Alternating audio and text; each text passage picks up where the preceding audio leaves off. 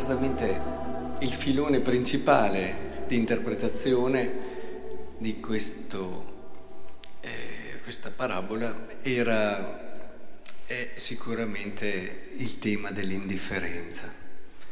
Infatti non si dice che questo ricco sia ricco perché ha guadagnato in modo disonesto i soldi, ha lavorato probabilmente onestamente mettendo a frutto il suo ingegno, la sua disponibilità, il suo impegno, eccetera.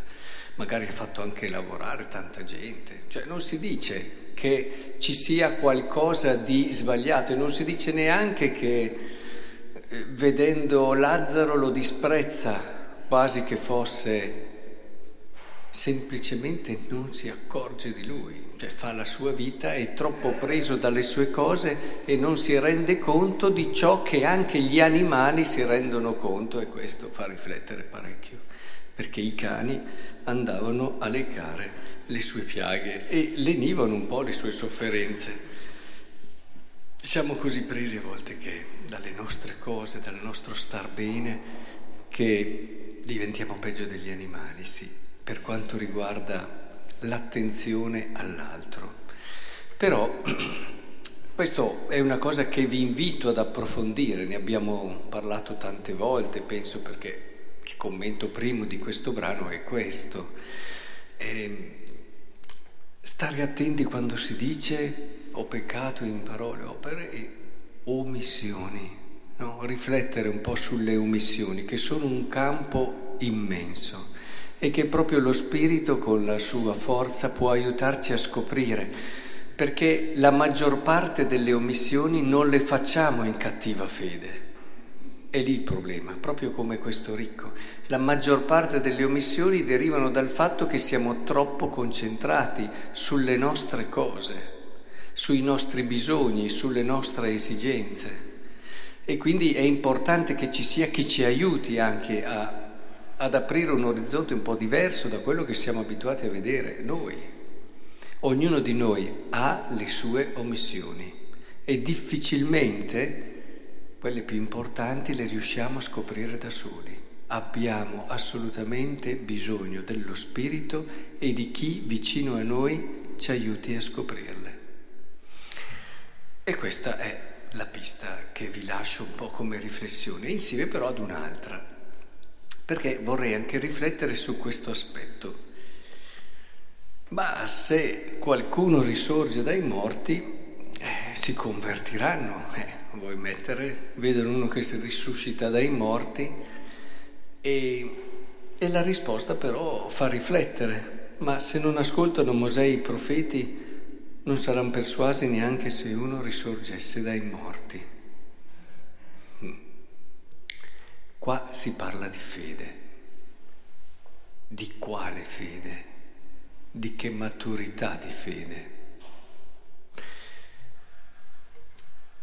Le fedi che nascono dalla ricerca di cose particolari, strane, dalla ricerca di miracoli, dal bisogno di avere qualcosa che appunto ti confermi, sinceramente sono fedi, certo, ma molto molto iniziali e spesso anche immature, perché sono fedi appoggiate ancora su di me. Cioè la fede non è solamente il fatto di dire Dio esiste. La fede coinvolge tutta la persona. La fede è quell'atto di affidamento, di fiducia, quel rischiare perché tu credi fermamente nelle parole di qualcuno. Non è il dire io credo perché ho visto un miracolo, oppure perché c'è stata quella cosa che mi ha assolutamente confermato che è così. E seppure la fede è ragionevole, sempre la Chiesa ha sottolineato la ragionevolezza della fede, non è una cosa così, io mi alzo al mattino e dico bene, adesso c'è questo Dio e ci credo, c'è una sua ragionevolezza sia da un punto di vista razionale sia da un punto di vista anche dell'esperienza per tanti aspetti, però non toglierà mai questo gettarsi, mai, guai. come dell'amore poi. Quelli che vogliono amare avendo sempre tutto chiaro e controllano e vogliono verificare, vogliono... perché è così, poi dopo ci sono quei modi, no, di amare dove tu devi avere tutti i riscontri per quello che e controlli anche l'altro, e deve essere l'amore, anche questo è un gettarsi pur nella ragionevolezza, pur nella, come dire, nel riflettere che ci siano certe condizioni, ma alla fine c'è sempre la fiducia in qualcuno, in una parola, che non può essere la conseguenza di un dato certo. Beh, qui si possono aprire immensi orizzonti, ma uno dei primi che mi viene in mente è la convivenza. A parte che la convivenza non ti dà assolutamente la certezza. Beh, vogliamo se andiamo d'accordo e dopo andiamo e funziona. La convivenza è uno dei principi che rende fragile l'amore, al contrario di quello che si pensa, perché tu lo appoggi su di te. Se ci troviamo bene, io mi trovo bene, tu ti trovi bene, c'è sempre noi, un po' come qui. Lui non pensa mai agli altri, no? Questo ricco. Anche quando fa la richiesta dice porti dell'acqua a me, solo alla fine un po' allarga l'orizzonte relativamente perché pensa ai familiari. Quando tu convivi pensi a te, cioè nel senso che non c'è tutto quello che è il progetto, il costruire, le finalità, ci possono magari anche essere un po', intendiamoci, però... Io mi fido di te perché vedo in te certe caratteristiche, ci saranno difficoltà, so che ci sono le caratteristiche per affrontarle, so che il Signore ci aiuterà a superarle. Questo dà solidità, la maturazione insieme e il costruire insieme a progetti condivisi, non il fatto se andiamo d'accordo e andiamo bene, il principio di fragilità assoluta che poi ci fa vedere che la maggior parte di separazioni e matrimoni avvengono dopo le convivenze. Ci dice che è il principio che, cioè quasi che l'amore dovesse essere, tutto è, corrisponde al fatto che io sto bene. Allora quando non stai più bene ti separi. È chiaro che l'amore è altro, l'amore ti vuole far crescere, l'amore non è il dolcetto che ti permette di star bene nella vita, no? L'amore è al Valium, no?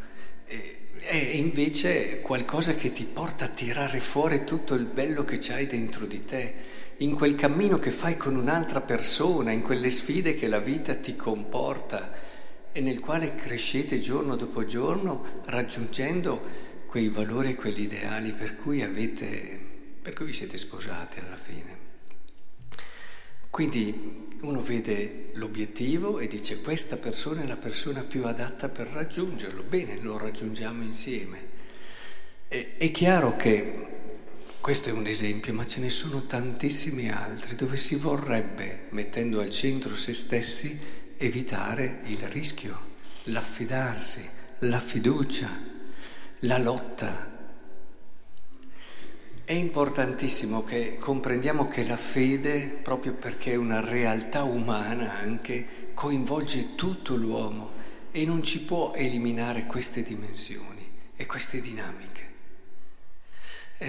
Finché tu vorrai andare lì, voglio essere assolutamente certo e non darai mai tutto te stesso. Infatti una cosa che constato di queste persone che hanno delle fedi basate su cose straordinarie, su miracoli, sull'andare, è vero, è proprio così, come anche quelli che guardano la Bibbia dicendo, vedi, l'ha detto lì, è proprio così, ed è proprio vero come è stato detto, devono sempre trovare delle conferme. Non darà mai tutto se stesso, sono troppo concentrati sui loro bisogni. Lo stesso uomo Gesù ha fatto un percorso di questo tipo nel suo affidarsi al Padre, anche quando tutto gli diceva tuo padre si è dimenticato di te. E allora anche in questo senso, vedete, diventano preziose le prove, trovatemi un santo che non abbia avuto delle prove terribili sulla fede. Ma perché non ci arrivi alla fede matura senza quelle? Che ti obbligano ad affidarti proprio a Dio.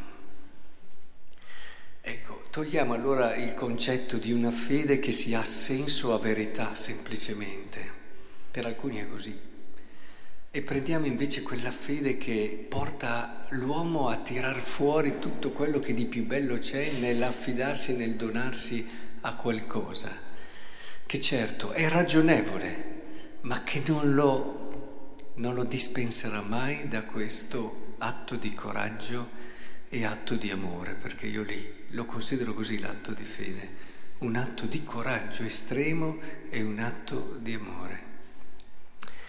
E allora si arriverà alla fede di quella, come la chiamano i santi, questa fede sì, ma fede di quella. E vi accorgerete che la vostra vita tirerà fuori la cosa più bella che ha, le parti più belle che ha. E di questo ringrazierete Dio in eterno.